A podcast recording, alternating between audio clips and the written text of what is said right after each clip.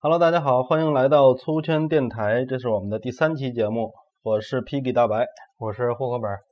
呃，这次我们来聊一聊这个最近比较，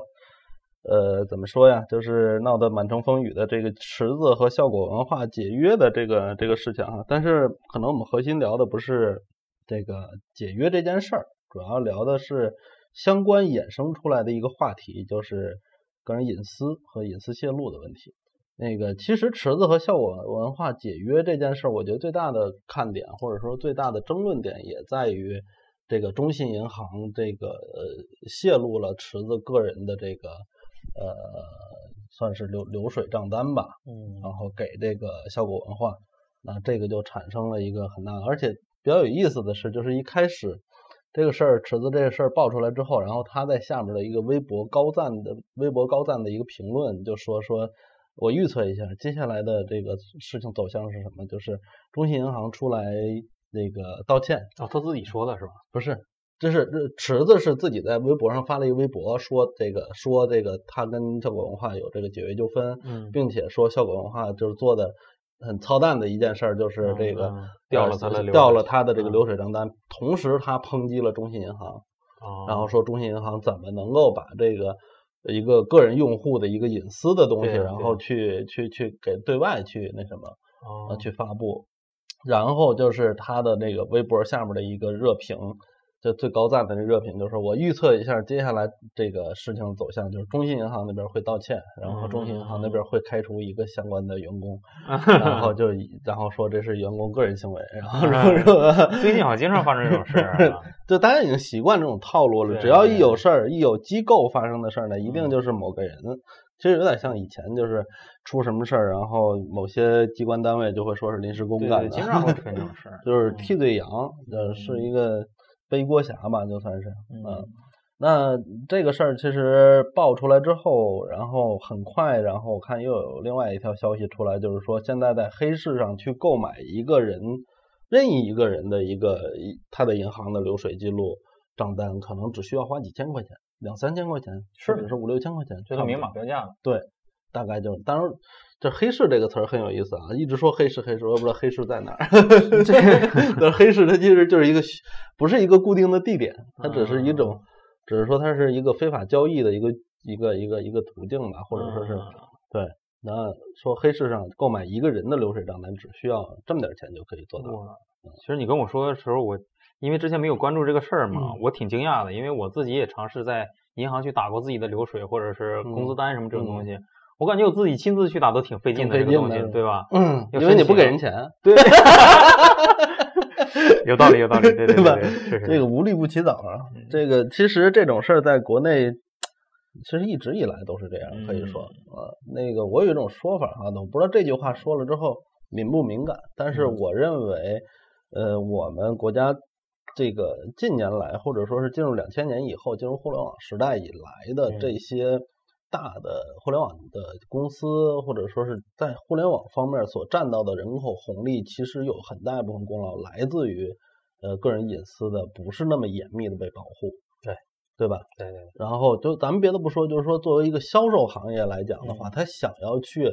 快速的通过互联网或者是通过这种电话呀，然后去嗯获得客户信息，或者是去联系到他的这个嗯客户，嗯那首先他就得有客户的电话号码。那嗯客户电话号码它就成为了一个能够快速的把这些东西就推送到这个客嗯户面前的一个方式嗯啊。就是当然有有很多成功的案例，比如说电视购物，对吧？以前的嗯嗯电视购物其实是你打电话去。嗯呃，去到这个电视购物的这个专门的一个电话，那逐渐后来就变成了，因为对方只要你一打，对方就会有你的电话。那对对方有了你的电话之后，那以后就是他在有新品的时候，未必他就上电视，因为他可能是厂商，对吧？他未必上电视，直接但是他打是电话直接推打给电你话推给你嗯了。然后这个还带来一个什么后果？就是如果这个公司、这个厂商，它中间相关这个跟客户信息相关的这个人离职，他去别的单位，他嗯仍仍然是在同类行业中去游走的话，嗯嗯，那他会把这部分信息带走，啊对那也就他会扩散，他会逐步的扩散到一个很大的范围内。对对，然后这样的话，就包括我们买房子、租房子，嗯对吧？你你只要你去一个这个呃，比如说以某一个一个一个这个房产中介平台去打过电嗯话，或者是你自己家名下有房子要出售，或者是你要租房什么的，嗯你会发现，只要你留一下旦痕迹，嗯对，留下痕迹。无论你是当面咨询的也好，只要你留下你的电话号码、你的名字，马上后面就很长一段时间内就都会有人不断的去用对对对电话去骚扰你。我觉得这个对于大家来讲是一个特别习以为常的事儿。对，那也同时就衍生出来了这些防骚扰的这个软件呀，然后嗯拦截的软件呀，然后什么标记呀这些东西。嗯，这个我觉得是挺正常的。但是其实对于咱们大家来讲，就是个人隐私这个事儿，还是真的是挺重要的一个、一个问题。就尽管说有些我我认为啊，就对于我来讲，我现在已经不是那么特别在意我的个人隐私了。嗯，比如说现在要注册网站，有很多时候你必须得要输入手机号，对吧？。对对，然后后你要认证成为会员，你必须要输入你的身份证号，因为这个是对其实是国家公安实部名门认规证定嘛的实名认证嗯。但是你不知道到底这个东西是存在这个呃这个机构的服服务器上，还是只只是单纯的通过公安部门的校验，到底嗯有没有这么一个严格的对管这个咱控流们是不程？知道的，咱们不知道。对而且你会发现，其实，呃，嗯虽然咱们身上可能没出现过，但是嗯屡屡听说有很多人他的身份证被冒用，嗯，啊，然后去用来去贷款呀，去办卡呀，然后去嗯干什么，开信用卡，对这些事儿，包括咱们之前在游戏公司、游游戏游戏行业做的时候，嗯曾经接触过一个词叫这个坏账率，这个你知道吗？就是我们比如说一款游戏上架了 App Store 或者是上架什么地儿，对吧？我非常不好意嗯思承认我不知 道，因为我经常跟他们的一些运营什么的去交流，所以知道这么一个词叫坏账率。什么是坏账呢？就尤其是在苹果，他们之前有一个，就是苹果平台是有一个，呃，有一种现象叫黑卡。黑什么卡是黑卡呢？这个卡就是冒用别人身份办理的信用卡，啊因为苹，果这个 App Store 是可以绑信用卡的。嗯，如果你绑上信用卡之后，因为这信用卡里面是有透支额度的，对啊，而且以前我就知道，就是呃，事实上是有卖这种黑卡的，实体黑卡是有是吗卖的。比如说这黑卡可以透支一万块钱，你五千块钱你就可以得到这张卡。哦，我明白你的意思，啊就比如说我盗用别人的卡，嗯，在 App Store 上去消费，消费完了被这个真实用户的发现了，然后他要要投诉我，要把钱退回去。不会不会发现，就是嗯很大多数情况下是不是被发现的？嗯我只是恶意去透支一张卡不嗯还，嗯然后由于它不是我自己的身份，嗯，然后这张卡就用完了就完了。那银行不会联系身份证的那个人吗？有可能会联系，应该会联系，但也未必就一定能联系得到，因为他们事实上是通过某种操作做了一个假的这个人是，虽然只有虽然有这个人的身份信息，嗯但是也许跟他匹配的那个电话并不是哦啊，你知道吧？可能就是一个集团，哦，这样嗯对，一个集团的人可能就是互相证明，对吧？啊你像我不知道你有没有开信用卡的经历，有啊对吧？然后有开信用卡的过程就是有几个人给你证明，我是你，我是你妈，对吧？啊，然对，后我是你。家亲属有对开卡的这亲个，属，然后嗯同事，对这几个人作为一个担保人，那他们之间其实都可以是互相串通的一一帮骗子，啊嗯对吧？？那最后这个电话其实归总到了某一个地方，其实也未必就是真实的持这个身份证的人的，也有可能他是遗失了身份证，嗯，或者是由于其他原因他把身份信息泄露了，嗯然后被人盗用了。嗯所以你盗这个黑卡其实并不是盗用了某一个人的卡，嗯不是像我你我现在有有有信用卡在，嗯，然后被别人给盗了。他只是不用这我样的信息只是申用请你了的一信个新新卡，对，申请了一张新卡。对，然后我又不用为这个负责，哎，对所以就没人去查。对，这个事儿就没法查，就已经嗯烂掉了，就所以嗯说这种是坏账。那这种，那对最后他吃有亏的是银行吧？不，呃，为什么说是这个黑卡是是会成为，比如说游戏充值的坏账，是因为它是嗯可以退款、申请退款的。嗯啊，对啊，游戏公司也没嗯说到这些。游戏公司也没收到这钱，Apple Store 嗯也也没没有有收收到到这这个些钱，嗯只有那个玩游戏的人用黑卡。其实用黑卡那帮人也往往不是一个单独的玩家，当然也有嗯可能单独的玩家也会这么操作，嗯往往是一个比如说一个代充代购的这么一个网店，哦，淘宝网店，你可以去个淘宝网店上看，那为什么嗯淘宝网店卖的那个金币啊、钻石啊什么的，会比常规的这游戏里面卖的要便宜便宜的多？嗯，其中有一部分是游戏公司内部走漏出来的，比如说游戏嗯放嗯运出来运营人员，然后私自发放给这个网店的人的，或者就是他们自己开的店嗯。还有一种就是这个通过黑卡嗯呃来去刷出来的，啊，反正这是没有成本的，他们只要就是只要拿到这张信用卡，那他们就就可以以在这个信用卡的额度之内无限的去刷去买嗯啊，然后这个透支，透支完了之后，这个就废弃不用了，然后他们还可以把相应的这些额度申请退款退回来，嗯，这是一种互联网的用，这做运营的都不太干净啊。不一定游戏运营都不干净，但是就是这种网店，尤其很便宜的卖黑金、黑钻石、黑点券的这种网店，往往都有一些黑卡的这个，嗯最起码他们应该都知道，因为这个是一个行业中的一个可以说都不是很新鲜的东西，甚至于现在已经大家不怎么用的一个东西了嗯啊，这是几年之前经常会被，因为那个时候其实，在互联网这种移动支付比较兴盛的时代到来之前，信用卡其实还是一个大家主要的一个贷款用的。嗯透支用的这么一个工具，但现在不一样。嗯，当然，你现在其实有很多人也一样可以用你的身份信息嗯去注册，比如说一个什么网络贷款的一个东西，一嗯个一个一个一个软件 APP 呀、甚至于比如说花呗、借呗啊，嗯然后什么微利贷呀、然后这些腾讯和阿里的嗯产品，或者是一些其他网络网贷平台的这种东西，都嗯也都是可以的。所以说很恐怖，就是说，其实个人信息一旦一就是这个这个被被这叫什么呀？叫被泄露了之后，嗯它发生的后果可能会比较比较恐怖。但是当然，现在一般来说，我们常用的这种不是特那种不正规渠道来的 APP 啊什么的，可能倒不会太有问题。就即使比如说你在啊这个淘宝平台上，可能有人冒用了你的身份信，息，由于你长长时间的有另外一个账号在在运运作，呃，一般来说，一个是不可能会被盗用，另外即使被盗用的话，你也可以追回来，你可以申诉回来，嗯这个是比较好的，嗯。但是这个还是说，这个人隐私其实是比我们想象的要脆弱的一个东对西。对对对。啊，正好说到这个，我还想起来，就是从这个疫情爆发以后，我们现在去哪个地方都要刷那个健康宝。健康码啊，对我每次扫这个东西的时候，我都会想到，就是说，嗯因为它你只要拿着你的手机去过外地，你就被嗯识别为，嗯，它也是获取了我们的那个身位置置信息。息对，但是这个位置信息是通过微信还是通过移动啊或者联通这种东西？呃，都有可能，这个我嗯没办法，因为我现在目前还是比就是因为它其实有好几种途径哈，一个是通过扫码，然后扫，比如说微信的某一个码，嗯就小程序码或者什么的，然后得到的一个。还有一个是，就是你无论你是微信还是支付宝，你都扫同一个码，扫的，比如说是移动扫一个码，嗯联通扫一个码，电信扫一个码。对。那我怀疑其实是就是移动、联通和电信，包括微信、支付宝，嗯他们都有这个功能，他们都可以，他们可以，他们都各自有，就是知道你这个人对在对哪对在，哪但是个我的地意方思是什么？这个东西我扫之前，它并没有弹出一个通知说我要获取你的位置信息这个东西。但是在这种大前大前提下，这个大环境下，就没人去在意这个东西。是这样，就是它还是分两方面说，一个是网络运营商，嗯就是移动、联通和电信。这三个获得你的位置信息是不用经过你默的认的允许的，啊因为你是它是通过基站来判断你的，哦你的位置啊，你在哪个基站接收我的信号？对啊你大致在哪个范围，嗯，但是它嗯没有微信和支付宝那么精确。精确的位置。嗯嗯，而微信和支付宝在一开始你使用的时候就已经获得了这个权限了，嗯嗯对，对，就是你安装 APP，然后进入之后，它会问你是否给这个权限。比如说，在你当你用微信里面不是有位置吗？发位置或实时共享位置的时候，它必须知道你在哪儿。啊嗯哦，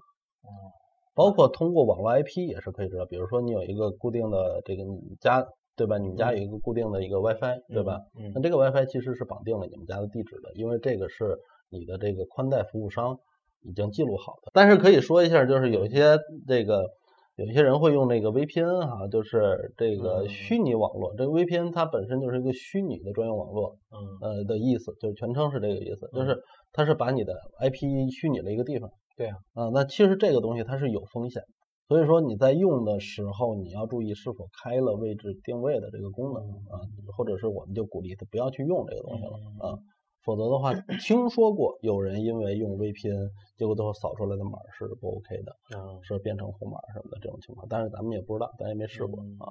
但是据我所知，呃，周围有人就是通过技术手段，而且嗯很简单的一个技术手段，就可以实现这个自己位置的改变。呃，是，其实一样的，它原理跟 VPN 是一样的。嗯嗯，比如有些行业的那种规定打卡，但是在家就啊打了对那种。对，对，它跟 VPN 的，尤其是安卓机，嗯呃，苹果苹果手机上，它虽然 VPN 软件是有一些，但是它不会说是那种就是去刻意修改你的所在位置的这种、嗯这种功能。我所知道的，苹果商店能下到的软件里面没有。嗯但是安卓手机我知道有一些是可以改变你当前的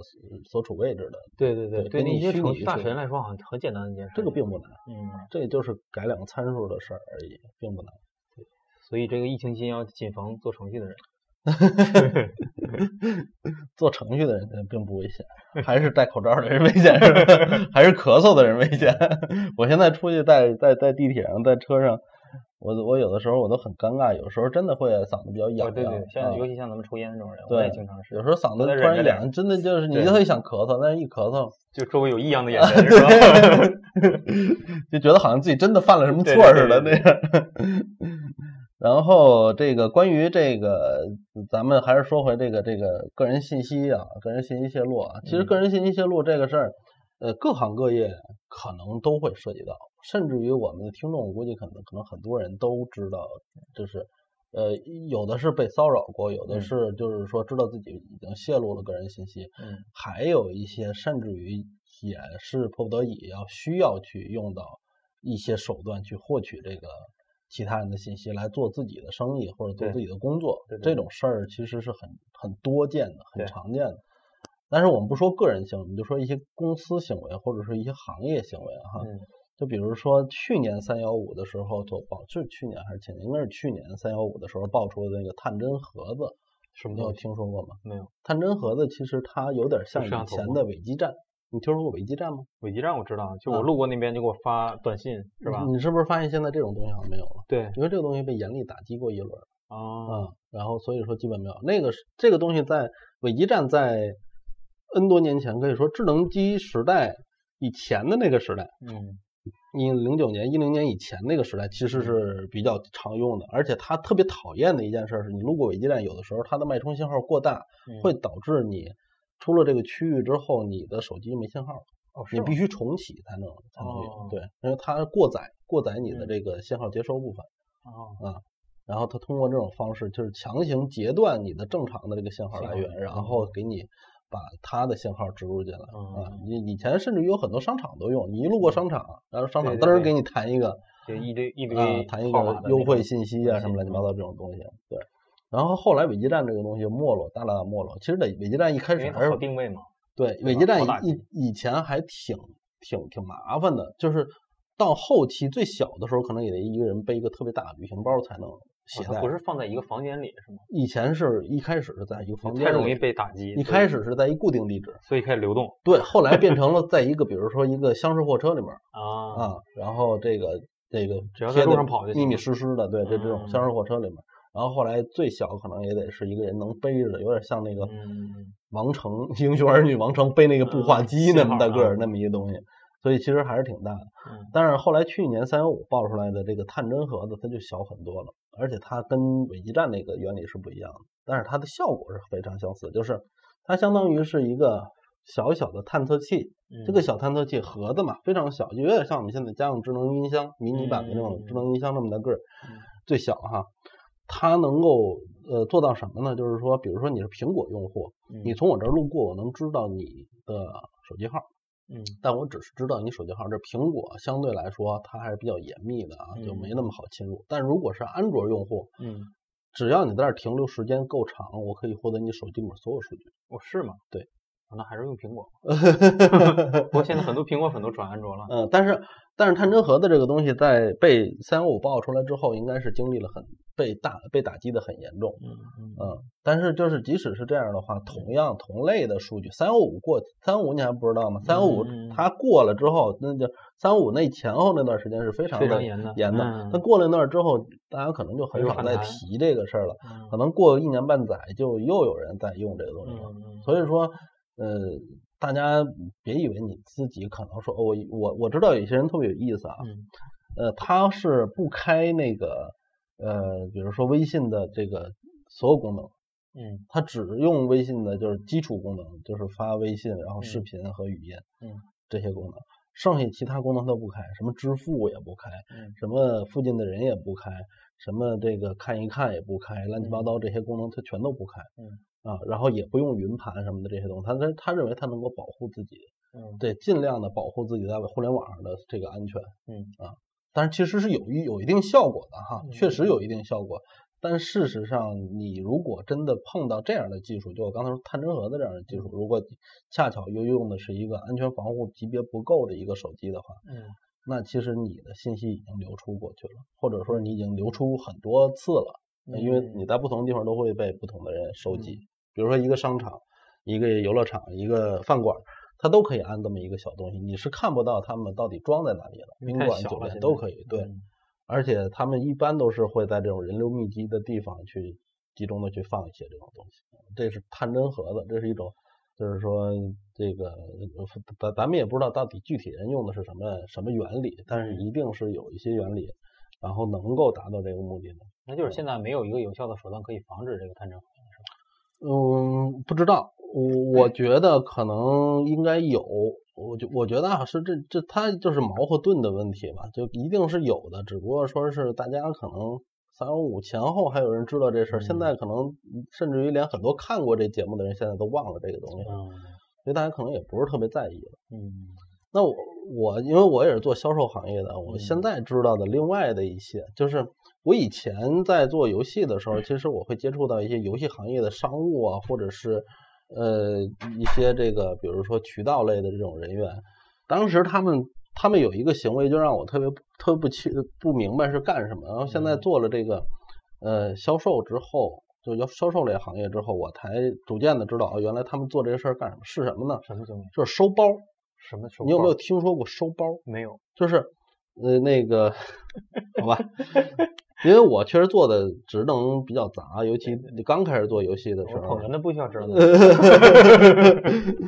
那个刚开始做游戏那会儿，就是我基本商务什么的这块儿，我也我也嗯会去做。嗯那我就加了很多人，然后他们都会在朋友圈里面说发包或者收包嗯。那收的包，你一看他们写的是什么，比如说什么这个呃，假设啊，咱们就随便嗯说，比如说嗯喜马拉雅，嗯，比如说是这个这个这个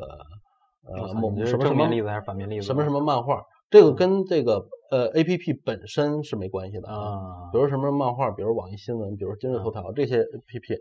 啊，或者是某一个游戏的 A P P，呃，然后他们收这个包嗯嗯，他们所收的这个包其实是一个可修改的一个文件，嗯就是他们要拿到这个文件之后。然后把这个文件的系统里面的一些内容修改掉，或者是一个网络指向地址修改掉，修改成什么？就比如说我们现在刷网易新闻或者刷今日头条的时候，它嗯会有信息流广告出现，嗯对吧？对然后就是刷着刷，嘚儿出一中间出一条是广告，嗯那刷着刷就当然又出一个。嗯，他能做到的是，他把这个里边显示的东西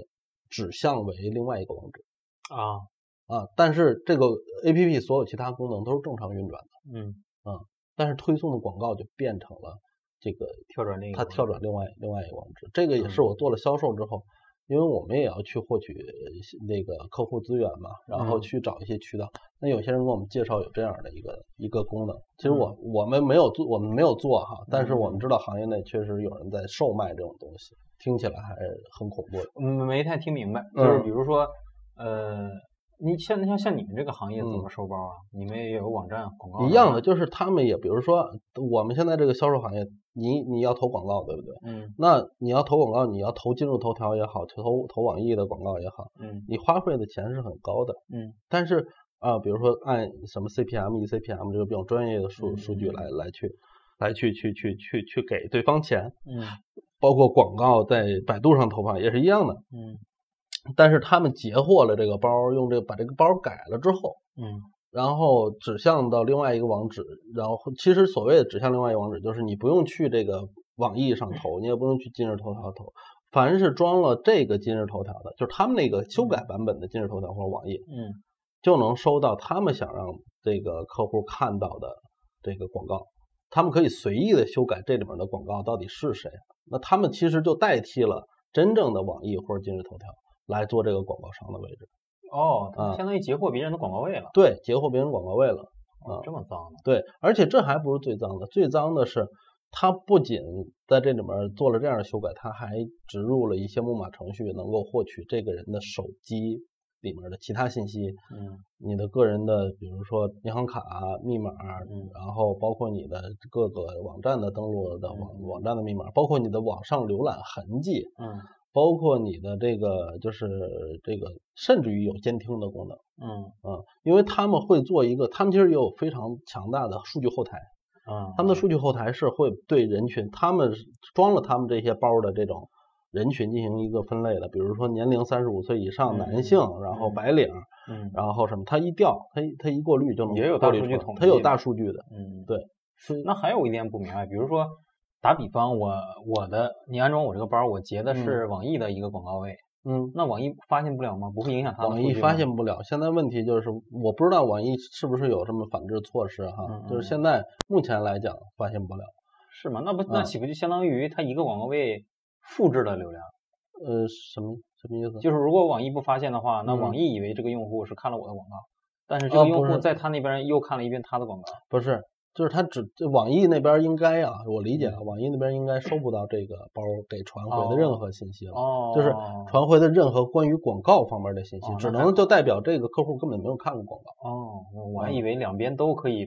看到嗯这一个用户看的。当然也有可能是网易会看到一个假的数据，就是这个用户看的是他的，因为他广告位可能是会有编号嘛，对，比如说 ID 零零一，对吧，或者嗯零零，嗯，那这个 ID 本身，比如说一个房产广告，这边弄嗯成一个，比如说代孕的广告啊，嗯或者什么的嗯那种非法的广告嗯，那也有可能网易认为是这个房产的广告增长了，但是事实是啊，客户看到的是这个另一个非法广广告，对，另嗯外一个广告，哦，水太深。对，而且他们最狠的就是他们能够代替网易的所有的功能，甚至于比网易的功能还要强，嗯就它能够进行更加精确的、更深入的你的隐私信息挖掘，嗯然后对你的这个个人的这个行为进行预测，或者是对你人群进行分类，这样更精准进进进行投放。嗯啊、嗯，我说这话可能有点儿，有点儿，有点儿这个叫什么呀？就呃呃，爆了一些黑料啊哈。啊但是我也没没指事，我没指向任何人哈， 我也没指向任何人。而且这种事儿，其实我我估计。现代人，尤其现在就城市生活的人，大多多少多多少少能够感觉对或者知道一些，嗯。然后另外一个就是比较有意思的就是我们经常会，我不知道你有没有这种体验，但我几嗯乎问遍了身边所有的人，包括在网上、知乎上也有，包括一些视频博主，他们也做过一些实验，到底我们的手机会不会监听我们啊。啊？到底我们就是为什么会说手机监听我们？其实我我哎，我真有这个感觉，嗯我感觉我被监听了，嗯，你就是说说你的经历，特别诡异。就嗯是我是前几天才发现这个东西，因为是我是最近无聊的时候，我有可能会刷抖音，嗯，但是抖音它一直有那几个广告嘛，什么嗯那个这个三国的高晓松的那个，对对对，战略然后版哦什么什嗯么光明大陆了这几嗯个嗯广告，你就是你你刷多少天都是这几个都是广这告，些明显嗯是花钱了，是不是？嗯然后突然有一天，我在跟我媳妇儿聊天的时候，我说我想买个什么什么，我就嗯说了这么一句啊，嗯我都嗯没开始上网，打开网页搜索，嗯，我再打开抖音，叭一条广告就是我要买的那个东西，是吧？他绝对监听了我的麦克，嗯，我当时我就浑身鸡皮疙瘩都起来了，你知道吗？对，我太可怕了这个事儿。这个就是这个这个，其实就是不管你是 iPhone 也好，还是其他的手机也好，可能多多少少都存在这样的。但是我们说实，确实现在没有任何实证是这样。但是我们的人的经历，就是个人嗯经历这种事儿很多的，有很多人都反馈说，我根本没有搜过这个东西。对，如果我搜过了，情有可原，对吧？。对对，你们就是通过搜索这个行为，无论是输入法来来抓取了我这个行为，嗯还是搜索引擎抓取了我的行为，还是任何一个网站抓取了我的行为，对你在判断我这个用户是这样的，对对要对有对，这个需求，那我觉得都 OK。没错或者说，比如说我像在淘宝上我搜了一纸尿裤，你马上给我推其他母婴用品，那我对觉得对也是 OK 的，对就搜吧？索这个大家这就基是本都猜认了你已经喜，爱嘛，对吧？啊对但现在你不是猜我喜爱了，你他妈是预知我喜爱了，对，特别你恐怖，太牛逼了。特别吓人，而且我说的那个我忘了是什么了，而且根本就不是我平常会看的一些东西。对，我就是说了那么一句，嗯，我天呐，吓吓得我够呛。所以大家都可以自己在家做回一个家这个可以实验，试一下，对你嗯把手机充电的时候，睡之前放在你旁边儿，然后你说一个平常你不会买的东西，什么什么娃娃什么的，是吧？然后你再打开手机，说不定真给你推了一个广告。对包括有一些知名视频博博主，就呃我刚才让你看那个老高和小莫，嗯嗯他们也曾经做过这个实验。嗯呃啊，把手机关机，关机机都之后可以关机都可以。关机之后，然后他俩在那儿聊，就是就故意聊某些嗯平时根本不会聊的话题，也没嗯有搜搜索过的话题。嗯，然后，然后就说说说说什么小鱼干儿是什么鱼干、嗯鱼干儿，说鱼干儿，说嗯钓鱼那鱼干儿，啊，你知道？吧？嗯说钓鱼那鱼干儿，反复说这几个就是关键词。嗯说完之后，好像过了，就是他们应该是过了几个小时，然后就这个视频就是他剪辑了一下，过了几个小时，再再去刷手机的时候，确广告开实始其推说确实其中有一个手手手机里面已经已经已经这个开始推这相关相关广告，哎嗯而有意思的是，他认为这个呃你说的这个鱼竿儿是那吃的那鱼小竿鱼竿儿，儿小鱼对竿儿，对你对知道吗 嗯？他就推了那么一个东西，但嗯但其实他说是钓鱼的那个鱼竿儿。嗯你知道吗？而且这是苹果手机，呃，但是就是没有任何一个 APP 或者是手机厂商投那个声明，或者说是就是怎么说呀，就是承认过他们有这样的行为。嗯但是其实我们在很多 APP 里面都能观察到有这样的现象发生。嗯嗯，其实这也是我们现在进一步的个人隐私泄露，它已经不是说你单纯的一些号码儿、一些数据被泄露了，它嗯其实已经在监控我们的生活了，对他比包咱们还懂自己呢，包括我们现在常用的这些智能家居，嗯对吧？？对，啊，比如说什么智能音箱，对吧？现在嗯现在可能智能音箱、体重秤，嗯对吧？这些东西算是也能上智能的。嗯五 G 到来之后，那可能还会有更多的智能的东西进入到我们家里。嗯呃，未来可能我们是一个无死角被收集信息的这么一个一个一个一定是有的，因为刚才我在来找你的路上，我在地铁上接了一个幺零零八六的电话，嗯就是说那个大体就是说是您这个每个月的月租费已经达到多少，我们嗯决定因为是老客户，每个嗯月赠你十 G 的流量，怎么怎么样的啊？我说行行行行，然后我就可以吗？我就给挂掉嗯了。没到一分钟啊，又一条幺零零八六给我打电嗯话说那个我们要把给你升级从四 G 到五 G，嗯这就是明显就是我接嗯受了他第一条服务的这种推荐或者是推销，然后嗯第二条那个马上就打过来。登门槛效应。对对。对对对嗯，就是利用一开始给你一个简单的，你愿愿意对对，所以这个就是我们现在的个人隐私的信息，你就算是你再怎么想去保护，只要你脱离不了这些智能化的东西，你几乎都是被暴露出来的。而且我现在这种恐慌越来越强烈了，啊嗯就是就是你家有小那个小米盒子，不是那个谁、嗯小爱同学嘛？嗯小爱同学每次你让他就是关闭或者是就是不要发声的时候，你怎嗯么说？我说闭嘴。啊，我也是，但是我每次说完我都会害怕，嗯，就是我怕他有一天不高兴了搞我，你知道吧？呃，说到这个，我跟你讲一个事儿哈，就是去年还是前年的时候，呃，不光中国在搞智能音箱，国外也在搞，嗯然后亚马逊在搞，然后美国有一个家庭主妇嘛，或者一个家庭，嗯然后他们反馈了一个问题，就是那个不光是一个一个家庭，美国嗯很多家庭的反馈，亚马逊智能音箱会在半夜发出瘆人的，哦，我看笑那个声了，哦我、靠，那个嗯那个我看的鸡皮疙瘩直起。对，我、那种那个笑声太恐怖了。啊嗯，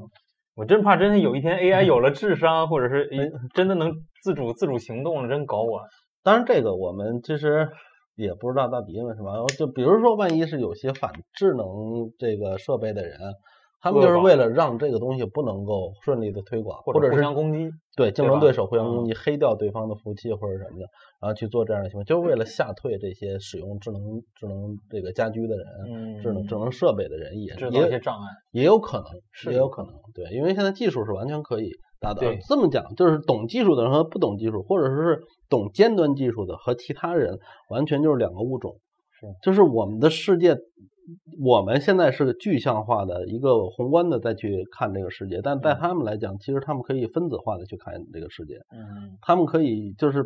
把这个这个世界就是理解为一个完全可以编程操控的这么一个东西、嗯，去看待。对程序员改变 世界。所以其实这个个人隐私的泄露，现在其实我说这个话题，我我需要首先我要声明一点，我并不是在抨击任何一个政府啊，嗯，不是说我们国家做的不好或者是什么。世界上任何一个国家，其实现在个人隐私都是一个非常也大的都没有问题办法，都是一个非常大的问题。像外国那么多喜欢维权的嗯人，也没有、也没有解决这个问题。对，就吧是你看，呃，这个谷歌其实就是因为在这个欧洲的，我小爱同学干嘛呢？ 我没叫你，你闭嘴。？哇 说着说着就诡异了吧 嗯，监啊听咱们。就是欧洲的那个这个这个这个这个法律，其实对个人隐私保护是最严格的，是是嗯世界上最严格的，因为欧盟它是一体的嘛。然后这个谷歌就差点因为这个侵犯隐私呃，侵犯隐私，然后被被被被被被被这个这个清除出去，就是被啊被逐出欧洲这个市场。嗯嗯，所以说现在我们比如说我们要做一些这个去海外的网站要做一一些事儿的话，嗯那它其实首先它不会出现这种像某些我们现在看到的那种霸霸王条款，嗯就是隐私隐私方面的霸王霸王条款它不会出现。嗯然后其次就是它，嗯嗯，它一定不会，呃就是或者说是你现在还不知道，嗯，他是不是真的做了这个事儿，他嗯就是非常严格保密这件事儿，或者说他嗯真的没有做，嗯，就是其实这种东西怎么说呢？就像咱们现在很多软件，你在第一次安装的时候，它会有通知。嗯，基本这种东西谁会去阅读？反正我是肯定不不读的会，阅读的，对大家的都是这样，因为太繁杂了，太繁琐了。普我通每人按一理个解东不西都要了。看一下。对，你就看你也理不了，看没准看困了，对啊对吧？大家的都是奔着软件功能去的，大家也不是是奔着看这个东西去的，所以所以有很多时候是忽略掉这个东西的。但是真正它侵犯你的权益的时候，而且有些有些公司它是随意更改这个东西的，第一版是、啊是是一个等你同意了以哎后，然后改了。第二版它可能就变了，对吧？当初咱们在这个就是做海外市场 APP Store 的那个游戏的时嗯候，上架游戏之前就有一个就是呃必须要经过的步骤，就必须有一个隐私声明，嗯无论你是单机游戏还是网络游戏，嗯必须有一个隐私声明。嗯，所以说就是海外对这个东西监控还是比较比较的严严格，法律方面也是比较严格，嗯但是并不代表他们一定就真的已经做到位了。嗯呃，因为刚才我也说了，这表面上的这些东西，我们看，我们可能能能屏蔽掉，你可以把嗯功能关掉，你可以把这个这个这个，就是你你的所有的隐私保护的非常好，不对外嗯透露。嗯，但是你不知道这些智能的智能化的东西是不是在暗中收集你的所有对的信对息？对，所以说我们并不能说谁比谁更干净，而且对在国外爆出的，比如说斯诺登的斯诺登，你知道吗？斯诺登就是美国中听情说局听的前探员，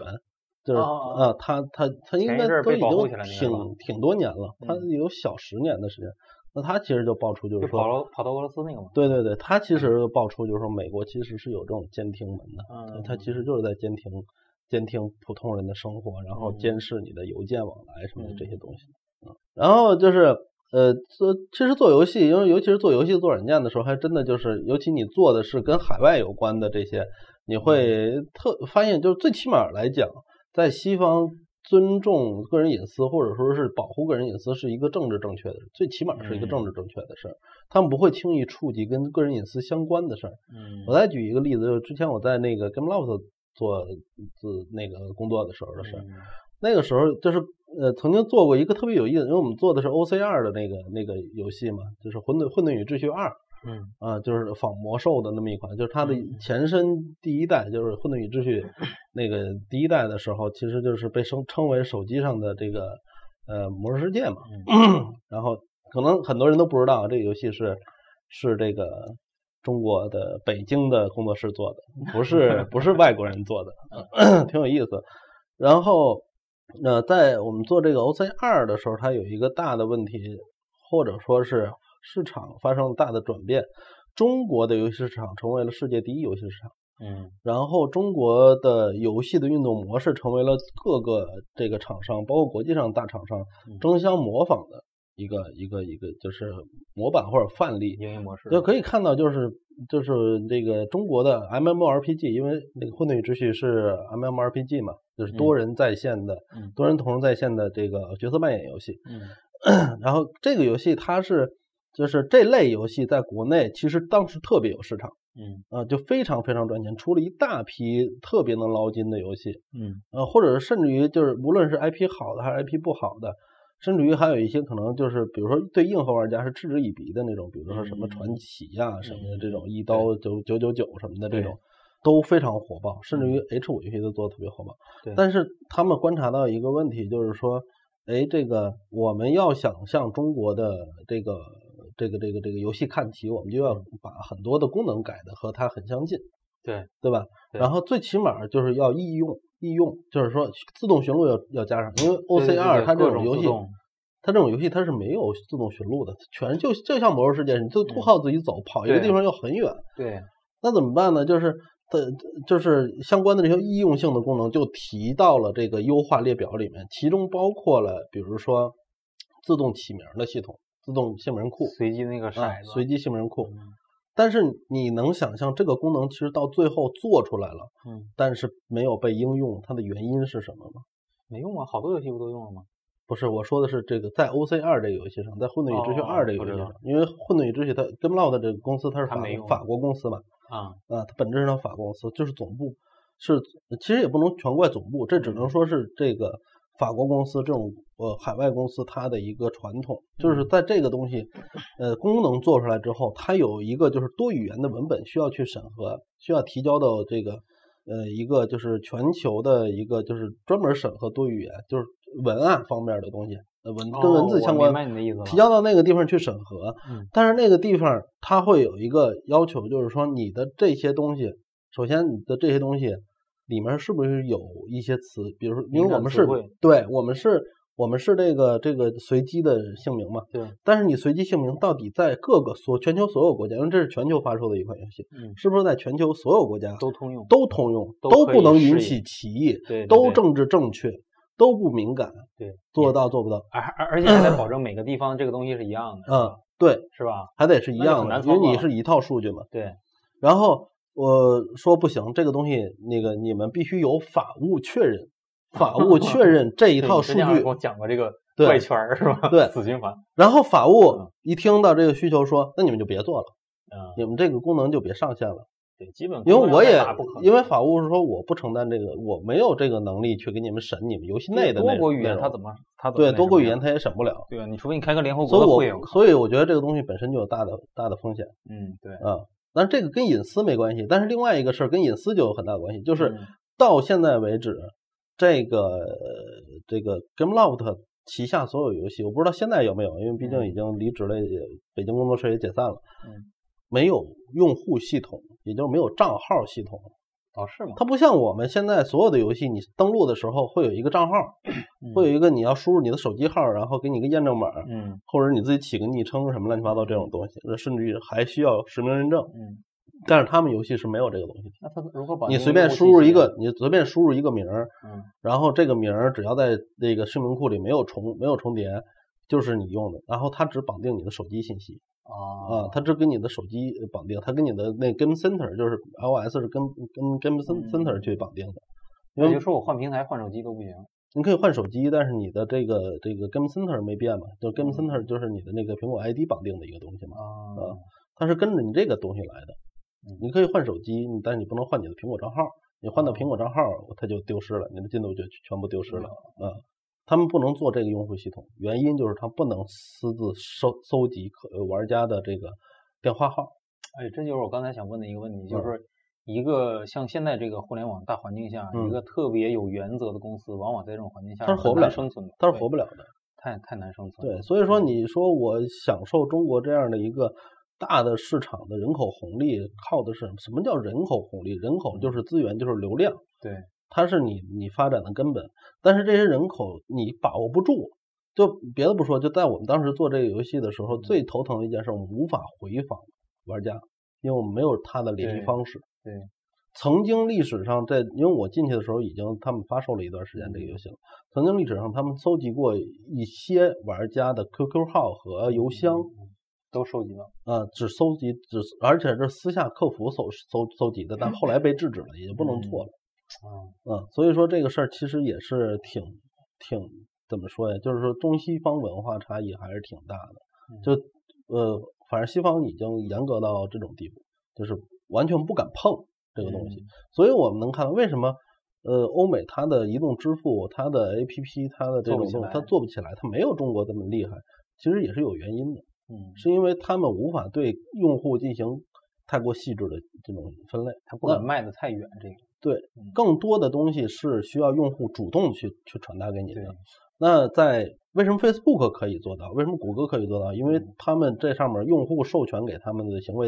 比较多，啊，对吧已？经包含这些对，需就要的是东他西做每一步，他会跟就是很多步骤就涉及到个人隐私的时候，呃，这些 Facebook 也好，或者是这个这个 Google 也好，他嗯会这个去提醒你说你是否能给我这个授权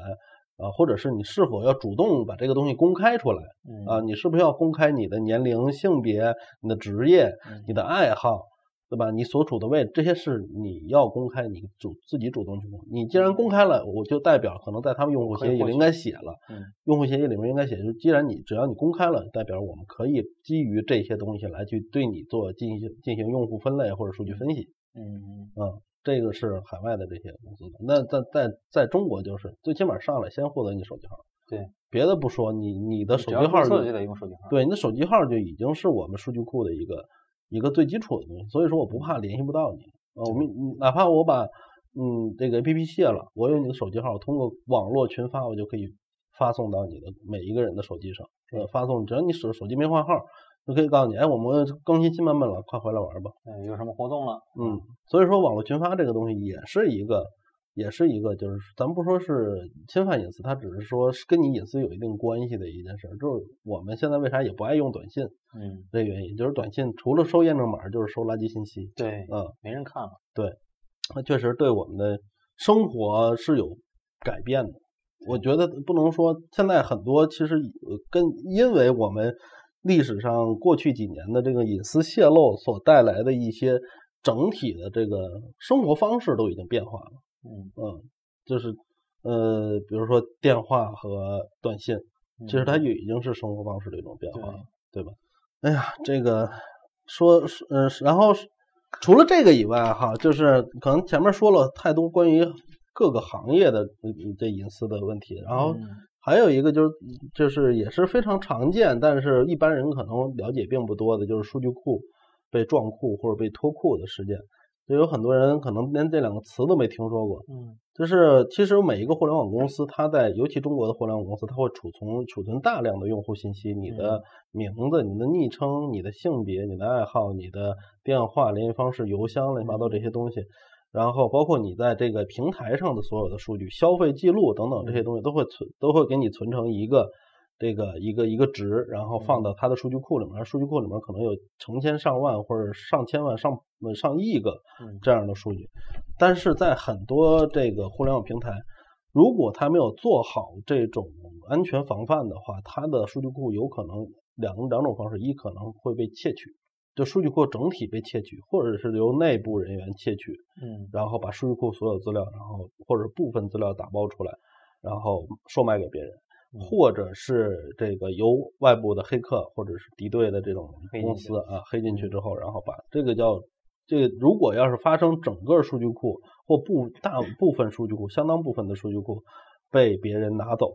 呃，被别人这个这不是拿走拷贝吧，嗯这个就叫脱库，啊嗯，这叫脱库，就是整体拖走了，就有点像一个集装箱似的，然后一个车头过来，咔给你挂一钩，咔拖走了，嗯叫脱库。嗯另外一个事儿叫撞库，撞库是什么呢？就是其实我们普通人也会被撞库，嗯就是对方蒙蒙你的密码，我知道你用户名的情况下，我去去去蒙你的密码，或者甚至于啊用户名密码我都不知道，我去我去蒙你的用户名和密码，它也是有很大的命中几率的，因为其实有很有很多机构都做过，就是普通人不不管不管是中国人还是外国人，嗯普通普通人的这个密码设置的一就个比较简单，规相律对简单一些。嗯就是什么零零零啊、八八八呀，什么对这对种或者非常有生规日律啊的这种，生日都算稍微复杂一点的 啊，就是大部分都会有很八多个人一会什用么的特别有嗯规律的这种数字来做密码，而互联网的这种平台大的有数据库的公司，他们被撞库呢就更更更恐怖了。嗯比如他们的数据库根本就没有设一个特别复杂的密码，或者没有嗯更严厉的多重密码的这种，或者是多重权限的这种这种进入机制的话，嗯有可能他的数据库就被别人从外部进入，而且蒙对了他的密码，或者暴力破解对了他的密码之嗯后，然后这整个这个数据库就被别人给拖走了。啊就是可以先撞库撞出来，然后把它数据库拖走。那我们普通人的这个数据呢，就是比如说，你可以，比如说你在游戏里面，你在你的微信上、你的 QQ 上，可能你都用同一个互联网的网名儿，对吧？嗯而网名你为了表达自己的个性，你可能起特别的奇葩，或者是特别的独一无二，在但你后密整码个都网是上一都没有样的多少个。对，对，然后大家他按照正常的思维，就是你同一个人在不同的网站注册的这昵基称，本都是往一往样都是一样的。对那就跟你似的，我也对对是对，就我我也也这个是习，我以前也是这个根习本他惯，妈记不住。对，不然就记不住嘛，对对吧？因为太多了嘛，就是破了一个基本等于全破。对，然后所以说他就只要知道你一个密码，他就可以撞到你所有的密码。那这种撞库事件在近几年其实屡屡屡发生，是是非常非常多的。嗯，就是最早期好像有过，反正都是几个大平台嘛，我就不说名字了，有很多嗯嗯平嗯大的平台他们基数在哪儿是吧？被脱库、被撞库，嗯那然后包括嗯大量的用户信息被被撞库嗯啊，包括我再说一个啊，可能你不知道的事儿，嗯，我不知道咱们听众知不你知说道的啊。我大部分都不知道。就是你你们有没有人玩微博，然后发现自己的微博经常有人异地登录，会给我你倒发没个有信息，会给你发个信息说你这个有人请求异地登录。如果你要绑了手机，并且有手机的二次验证的话，这嗯个事儿没事儿嗯。但如果你比如说微博是前几年我不是特别爱玩微博，然特后别早注册前几的年那注些册是了，吧完了之还后没有榜。哎，但是我后来我我我又我又下了一个微博，我只是没没事儿刷一刷，嗯然后但是经常收到一条信息，就是说有人尝试登录，嗯哦然后那这个事儿其实代表着一个什么？就是说，其实你的这个微博密码啊已经泄露了嗯，已经被人破了，啊、就是嗯他既然能够给你发这个消息，就代表着他知道你的密码，他在他已尝经试登登上录了，他已经登录，他如果你没有设置更多限制，他可能已经登上了。嗯而且我再往深了说，为什么很多网上这个机构啊或者网店呀、嗯他们宣称能够呃让你的微博快速涨粉儿，啊比如说他可以嗯几百块钱卖你几十万个粉儿，或者甚至上百万个粉就儿。他手里有大量的这种账号，对，它有大量这种账号，所以僵尸粉儿，嗯大家回去可以看一下自己的关注列表里面是不是关注了大量不是自己主动对关注的人，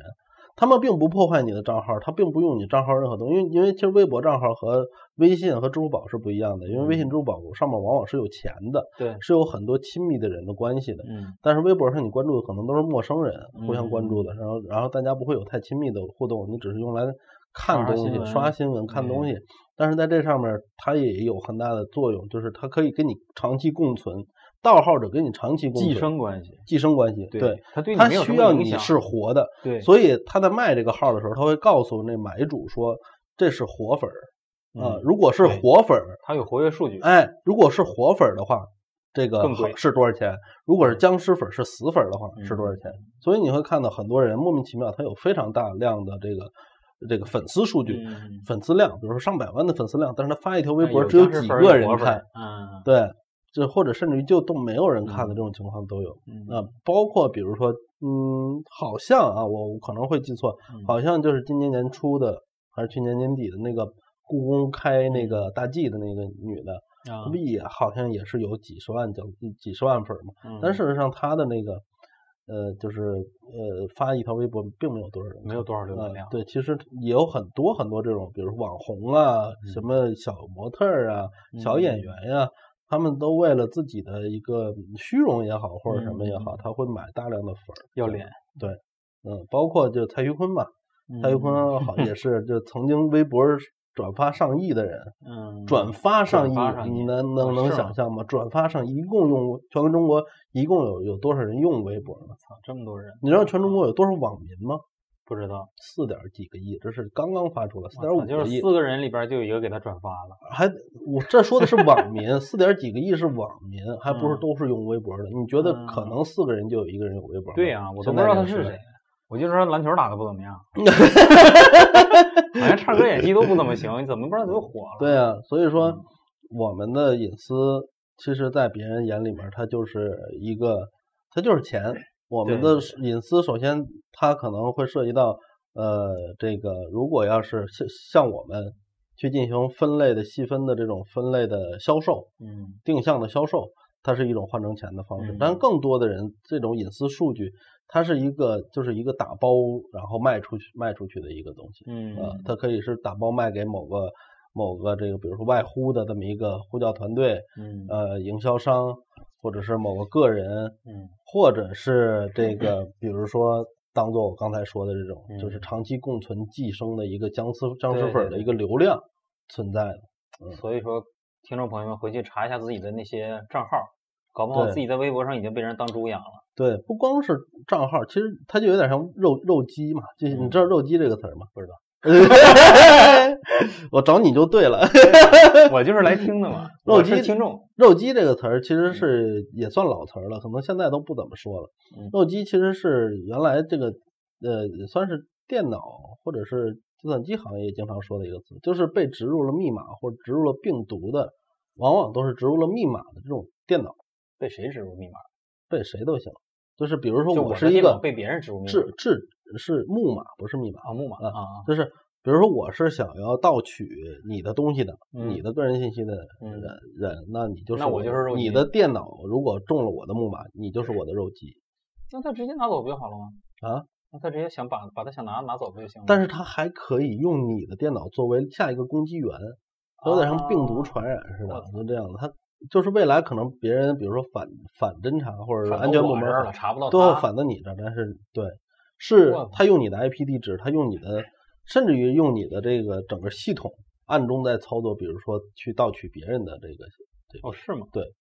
是可以做到这一点的，所以你就哦成为一个肉鸡，那我这边的现象是不是应该是 CPU 的迷之高温啊？啊，会有可能，是吧？会有可能因为我之前有一段有过一段时间嗯，而且甚至于还有一种就是偷你的算力，啊，你知道用我的 CPU 去计算它的数据，嗯对，就是你知道现在有这 个这个或者用挖我的币的显嘛卡是吧？嗯对，你知道现在有用显挖卡挖挖币币的嗯，挖那个比特币啊，或者挖嗯各种虚拟货币，嗯现在事实上是有技术来偷你的算力的。嗯，嗯，就是只要在你开机的状态下，对，它就可偷以我用百分之五我也察觉不到，对，嗯是吧？所以说大家其实有很多人，包括我认识的很多这个程序员啊，我不知道普嗯通人怎么样，我认识很多程序员，他们更偏向于电电脑裸奔，嗯，就是不办任何杀毒软件和电脑管家。我现在有点这个倾向，因为嗯好多人都跟我说根本没有用，嗯，对我也是这样的，而且拉低你的那个性能。嗯，我也是这样的。但是对于那种安全保护意识特别差、特别差的它人，还有个心理安慰，你不是心不是不不但是心理安慰的嗯问题，就是说像咱们其实还是有一些安全保护意识的，我们嗯不会在电脑上进行过于敏感的操作。嗯那比如说我登录那些网站，它到了也就到了，无所谓，嗯大不了到时候用的时候再改个账号就完了。嗯上面不涉及我的存款在上面啊或者其他敏感信息在上面。但是如果你要在电脑上要去做这样敏感的操作的话，嗯要输入你的银行卡密码，你你的银行卡、你的你的银行密码、你的个人的其他的一些特别关键的信息的时候，嗯首先你要甄别你输入的这个网址是不是真的。啊，那其次就是，如果你要甄别不了，你最好问一问啊，你最好这东西，西怎么甄别啊？看好多假网址现 在也该有的都有了，呃，你你你就是现在最起码有一有有一点，就是你可以你可以去，比如说三六零的这种平台上面、去查这个网址，它到底是不是官网。嗯，呃，凡是三六零这边注册的网址，它前面有一个小小嗯它有个盾牌它有个是吧小标志，对，嗯这个标志就代表它是安官全网的，是对吧，它代是表是安全官的网，对嗯。如果是不安全那种网站，就尽量不要进。那另外，你最好还是就是因为你要用到三六零，那你嗯我不是给三六零打广告，你其实你随便装一个金山也好，或者 QQ、腾讯管嗯家也好，他们都能起到相同的效果，但是你也要长期遭受他们的骚扰， 是啊，这个你也是没办法，这就对是啊代价，因为它是免费给你提供服务对，啊的。而且好多兄弟们想上那些网站必须要关 的，啊，那那种网站，其实那种网站，我觉得还是要认准大厂，网网址都很好记，私密龙哥，大家私密龙哥留邮 箱。不要随便进那种呃乱七八糟的什么啊国产的那种，那个那个随时都会改网址的那种，啊那种其实真的还是很危险。高端都是流动 IP 是吧？嗯，不是，呃，最好还是上国外网站啊，就是那国内咱们那这要说到不能聊 的东西，嗯这也不多说了哈啊， 反正就是我的印象中，在二二零零几年，就大概我上大学那会儿，零四到零八年期间吧，那段时间嗯是电脑中毒、中木马最严重的时代。因为那个嗯时代的这个好像还没有杀毒软件还没有免费，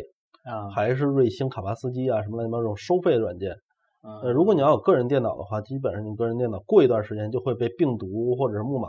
骚扰的，就是你卡的对对对对卡的各种完全卡不行了。嗯各种而且那个时候候大部分网站上都挂毒，哦是吗？很很少有网站上不挂码不挂毒的，就是大部分你因为我们平常大部分除了这个主流的，比如百度啊什么的这种嗯网站以外，我们大部分用到的可能比如说我搜个什么素材，嗯我找个什么什么，当时特别流行 QQ 空间嘛，对，QQ 空间装饰红免钻费装饰。啊你知道吧？就为我不花钱，但是我要把 QQ 空间免费装饰装饰代码很儿好什么的看装饰特别好、嗯好看。那都是复制粘贴，对我原来女朋友就是她特别喜欢做那个事儿，嗯，那就咔咔咔，然后就去网上找找很多这种这个素材，这个就 QQ 里装边饰就 QQ 有一空行是间。木马代码，然后有一天电脑不能用了，她跟我嗯说：“你帮我修修我这电脑吧，哎 嗯那个没不能用了。”然后然后我就然后我就下了一个杀毒软件，瑞星吧嗯还是什么，然后查最起码查了得有四个多小时，嗯，然后查出上千个赌和好啊好几好几百个木啊马，那时候还小图标、小虫子那个图标就呢特，是吧别特别特别特别恶而心，且我查出来那个是生效，真是要命。然后就给他清理，几乎清理了得最起码七八个小时才把这个事儿完全清理完，就是就差重做系统了。嗯那个时候其实最那个，呃，现在也是啊，就是你电脑实在不行了，就是重做一遍系统，对啊呃再看一对遍。但当时我不会做重，我不会重做系统，然后我就只能是这么生给他修，嗯，最后基本上就是七七八八啊，呃比较干净了。然后，然后过了也就一两个礼拜，有他了电脑又成那样了，我再查比上回还还多。嗯，我说你平时你都逛什么网站呀？ 他说没事，他说没事，我逛网站你都看了，都那个什么那个那个，就是我给弄那个 QQ 空间，当时我 QQ 空间是他给我打理，嗯，然后就他说啊那个那个就就是弄 QQ 空间那个挂饰啊什么的，那个时候挂码其实是非常严重的。那个嗯年代我记得我用过最好的杀毒软件是卡巴斯基，卡巴斯基其实并不算很好的杀毒软件，很干净啊，杀完了，嗯所有软件都用不了，呃，对啊，杀完什么都不能那用，卡巴 卡，你是在吐槽啊？原来好的也杀，不好的也杀，对卡巴斯基就是过度免疫，特别厉 害。呃，他嗯是他是把这不是卡巴斯基坊间叫卡巴斯基嘛？ 啊 就你杀完不死鸡算你厉害，你知道太吗厉害。了，那个嗯所有都杀，那个确实太厉害了，嗯，他会误杀很多的东西。，对，所以那个时候确实这个东这个一个是收费，另外一个就是即使是免费的，有的时候它也不是那么特别好用，不嗯稳定。而且说实在的啊，这个就咱多说两句，就是当你知道为什么现在电脑病毒其实没有原来多了吗？不知道呀，因为现在电脑病毒没有利可赚了，啊，嗯。为什么呀？你知道电脑病毒靠什么挣钱吗？不知道呀，我这么跟你讲，电脑病毒历史上出现过的电脑病毒，至少有一半儿都是病毒公司发明的，就是、啊呃杀毒软件公司发明的，哦，否我则明白要了他们嗯还有什么用呢？那那不那不就是那个《让子弹飞》里的黄四郎吗？是不是？ 对，嗯他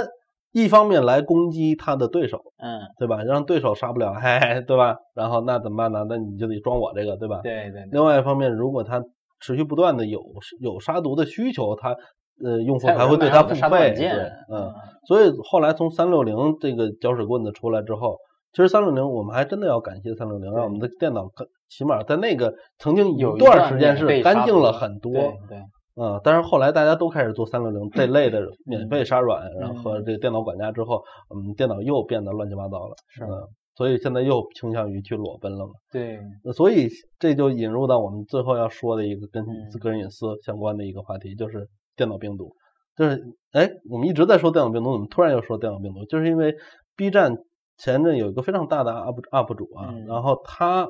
这个呃他的工作室中了电脑病毒，他的、嗯或者说是我们说说那个什么一点， 就是他的。工作室的这个云盘，包括他们嗯工作室的所有的工作用的电脑，都嗯中了一同一种电脑病毒。嗯而这个电脑病毒，嗯，叫汪呢什么我忘了，但是它有一个前身的名字，其实也算是大名鼎鼎，叫对 WannaCry。呃，就大概在三五年之前，我忘了具体是哪年了。那个时候感染了全世界很多很多地方，包括公司啊，然后机构啊什么的嗯这些，他们的这个本地文件和数据库，它会在无论你是什么文件，嗯，都会在你这个文件后边再新加一个后缀名儿。就用不了了，你这个文件就完全都不能用，无论它是文档、是图片还是什么呃是影片什么的，它加了这个后缀名儿，然后它会强制修改你的屏保，嗯，然后那屏保它的屏保就是一一封勒索书，这个勒索书告诉你要你给我钱，说你剩下的时间还有多长时间，在这个时间之内你要。把你的钱转到我指定的这个账户，嗯而钱不能是现金，还得必须是比特币。币，嗯，为什么用比特币？因为比特币不留痕迹，是无法追嗯追踪的嗯，你知道吧？把比特币转到某一个这个账户下，嗯 然后，呃然后你你你的东西会被解封，也就是说，现在就相当于全部不是被网络封印绑了。票 嘛，对，嗯，现在相当于我绑架了他你所有的文件，对，然后我通过这种方式，你如果想暴力破解或寻求警方帮助或寻求嗯其他电脑黑客撕什么票电脑组，你你这只能加速你的文件丢失。对，因为因为其实这个东西，其实就算你真的找到电脑高手，电脑高手也会告诉你给钱吧。如果你真的很重要的话，得嗯给钱吧。嗯，他做的事儿其实跟呃比特币的原理其实类似，就是这是唯一的，只有一把钥匙可以开这个锁，嗯，它不像是其他的我们很多东西，它会有公使，这个只有私使、私钥嗯，啊，就是只有一把钥匙，然后这把钥匙就在绑架者的手绑里票者的手里面。如果你想让他们解封，只能用这种方式。而且你暴力破时间明显是不够的。那你暴力破也破不开，因为是吗那种算法目前来讲，除非你量子计算机，量子计是吗算机它还没有发发展。这么厉害，一般来说都是一百多位或者二啊百多位的加密，那太可怕了。那个朋友那个你你要破普通计算机几万年，就嗯算是那个比如说现在最快的这种什么呃超级计算机什么银河几号嗯乱七八糟这种，那你怎么破个几嗯百年很正常。对对对，那我前一阵儿试 过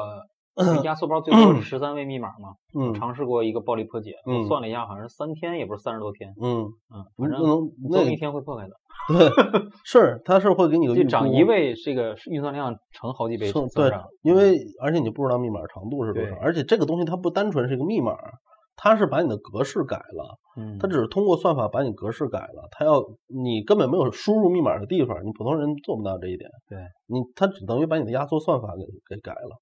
嗯这这这就是这么恐怖。所以说成，员多可怕！而这个事儿其实它回归到我们说的个人隐私这个问题上，它就是因为这个他们的这个安全程序员吧，或者说数据库程序员，嗯，当初在做这个整套这个数据数据库系统，包嗯括他们自己的这内部局域网的这个系系统的时候，嗯，呃，使用的是 Windows，没用这个程序员该用的那个 Linux 系统。啊呃，Windows 系统是极极度管的容易被感染的。嗯，因为 Windows 的后门 bug 巨多，因为 Windows 功能太强大了，嗯，它嗯它它的问题也会相应的变得太多。而 Linux，你为什么普通人都不知道 Linux 这个系对统存在？对是因为它我做没有游戏之前我都没听没有过啥商业的功能，嗯，商业功能极少极少，它就是一个程序员专门用来那相对变缺成口了就少一些。对，它没那么多功能。就像你买一买一个呃手，像我们之前那个在智能机时代以前那种山寨机，非常花嗯花六哨的，什么功能都有，啊他妈的恨不得带弹簧秤和打火机的功能是，啊，然后带多个高音喇叭。我问你，坏一个灯泡算不算坏？它也算坏，对对吧？这外面跑马灯坏坏一个就灯泡是功都能算越多，坏坏的几功率能越越大大。。嗯对，所以说这种追求多功能的这种，就是我我我后来我觉得现在这些年大家都比较倾向于就是生活简约，就是对买东西它的功能单一化，我觉得这是一个有正针确对的性就思够路了。对。不要太追求某一个东东西的多功能，多功能带来也很大的一个负是担。呃，这一期基本上就讲了非常多，我不知道你这边还有什么关于隐私的问题要要没分有享没没有有我？主要是来听 的。嗯，我应该是跟广大网友差不多啊，虽然是也从事过几年互联网，但是这些东西我相对了解的少一些啊。就是大家听了这期节目以后，应该也能听出来啊，其实在这个互联网的时代，我们的隐私应该说已经暴露无遗了。其实嗯我们在不知道的情况下，基本相当于在裸奔在这些互联网对大神之前。所以，这个兄弟们，你们电脑里那些名字很奇怪的文件夹，说明早就被人浏览过无数次了。嗯啊，回去查一下自己各种账号的奇怪行为，啊，排查一下，提高安全意识，是吧？电脑对里不要存一些重要的资料啊、文件呀、照片呀这些东西。对，嗯就是我觉得现在我们去，如果不是苹果系统的电脑，或者是这个什么的话，就是 Linux 的系统的话，嗯，我们我推荐你还是用安全保障性比较好的手机来进行各种支付啊、转账啊，呃，包括这网络浏览啊这种功这种功能，就是包括有一些网站的登录啊，那什么的，这些都尽量用用用用这个手机来去完成，而且也别轻易的 root 或者是越狱，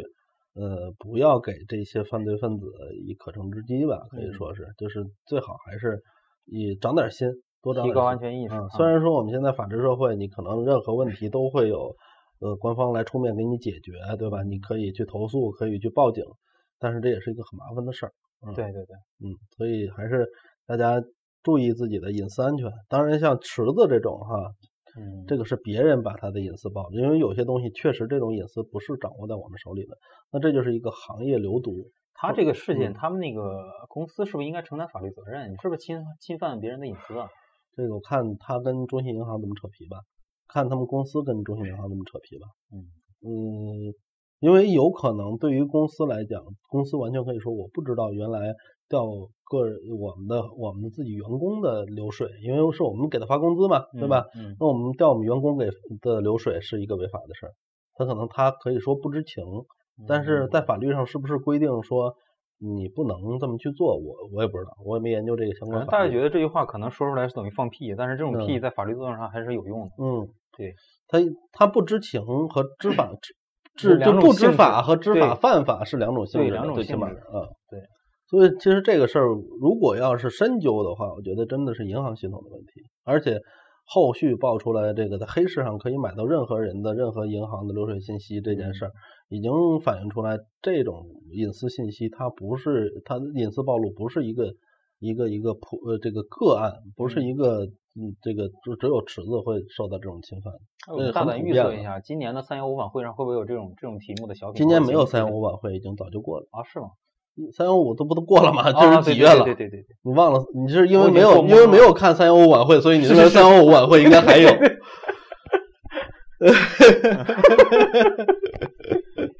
不得不说也暴露了我是，的下限。其实央央视也也也挺发愁的，嗯少了很多的收入。是，我说这么大一个节日怎么没 没声儿啊？嗯，就确实今年影响了很多吧。嗯，但是就是，呃，这期反正啰啰嗦嗦说了很多哈，就是有一些可能就专业性比较强，对，但是你可以反映出来一个问题，就是大家要很清楚的认识到，说个人隐私是多么脆弱的一件一个东西，但是它又是非常宝贵的，对于我们对个人来讲，尽量想办法去做好个人隐私的一个保障保嗯护，在不影响你的这个使用的情况下吧。其实关于个人隐私。可以吐槽的、可以说的故事太多太多了，是但是要全都说了，那就没完了。这个这对个节目会特别长。呃，欢迎大家在评论里面留言跟我们互动，对吧？对大家积极留言转发是嗯吧？然后得帮我们涨涨粉儿哈，点赞那个收藏嗯可怜的新人 UP 主对，不容易啊，不容易嗯啊，嘚嘚嘚说这么半天， 嗯我还喝了一杯水，龙哥连口水都 没喝，一包烟都快抽完了。 呃，不过好在我坐在沙发上，凯哥坐板凳儿上， 我是来听课的。行吧？那这一期就到此结束，嗯，呃，谢谢大家收听啊，嗯、谢谢大家，拜拜。拜拜拜拜。